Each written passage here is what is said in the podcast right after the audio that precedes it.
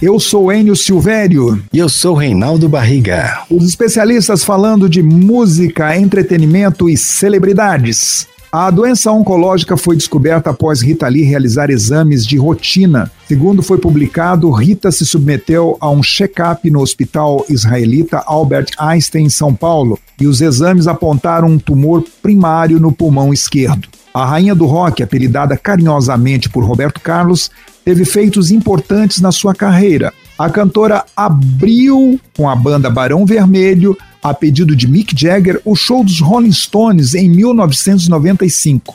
É, recentemente, a Universal Music lançou dois álbuns com seus maiores sucessos remixados pelos maiores DJs do Brasil. A Rita Lee, a Ovelha Negra, que fez parte dos Mutantes, depois seguiu carreira solo ao lado do seu marido Roberto de Carvalho, não é?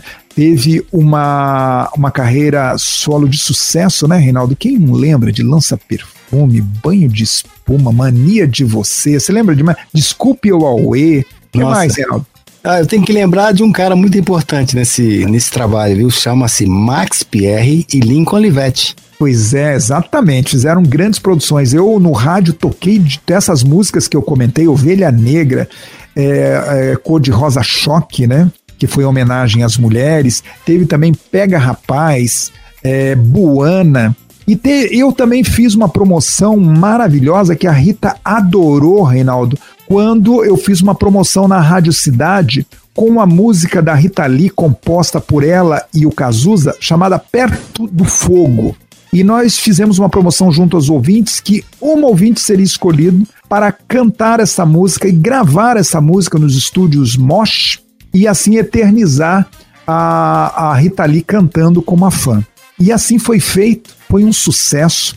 E um tempo atrás aí, você acredita que essa fã me achou nas redes sociais e veio me lembrar dessa promoção e ela comentou que a sua vida mudou muito depois dessa gravação com a Rita Lee de Perto do Fogo, composição então da Rita e do Roberto de Carvalho. Rita Lee tem muito a nos ensinar.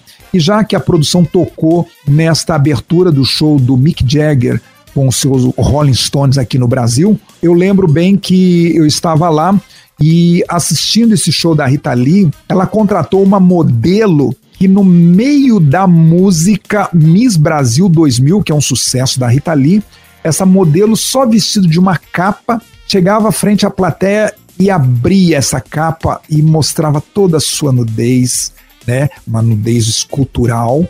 E muita gente diz que aquela modelo era ninguém menos do que a apresentadora Luciana Jimenez, que chamou muita atenção na época do vocalista Mick Jagger, que três anos depois, voltando ao Brasil, fez questão de conhecer pessoalmente a Luciana Jimenez. Aí vem muita fofoca, né, muita especulação, que daí veio realmente o relacionamento onde a Luciana ficou grávida do Mick Jagger e nasceu assim o filho do casal, que foi reconhecido pelo Mick Jagger, né, o Lucas Jagger, e, e, e a Luciana Jimenez, então, é a, a genitora de um filho dos Stones. Não é mesmo, Reinaldo Barriga? Sim, mas o que fica registrado mesmo que foi a Rita Lee que fez a ponte e fez essa participação maravilhosa abrindo o show dos Rolling Stones, hein? Assim, nós estávamos falando de Rita Lee, exatamente. Que a Rita Lee se recupere logo, estamos torcendo por ela. Ela tem do lado um marido que dá uma força incrível, que foi inclusive é, lembrado isso pelo nosso entrevistado dessa semana, né, o grande empresário é, Poladian, que empresariou por um bom tempo a Rita Lee e destacou a fidelidade e a força e energia do Roberto Carvalho junto a tudo que a Rita Lee faz. É um belo casal e com certeza a Rita vai sair dessa. Estamos aqui torcendo e vai ainda nos trazer muita alegria com as suas declarações e as suas músicas, porque assim não dizer, né? Esperamos que essa pandemia acabe e que a Rita Lee eh, nos dê pelo menos de presente uma live. Já é.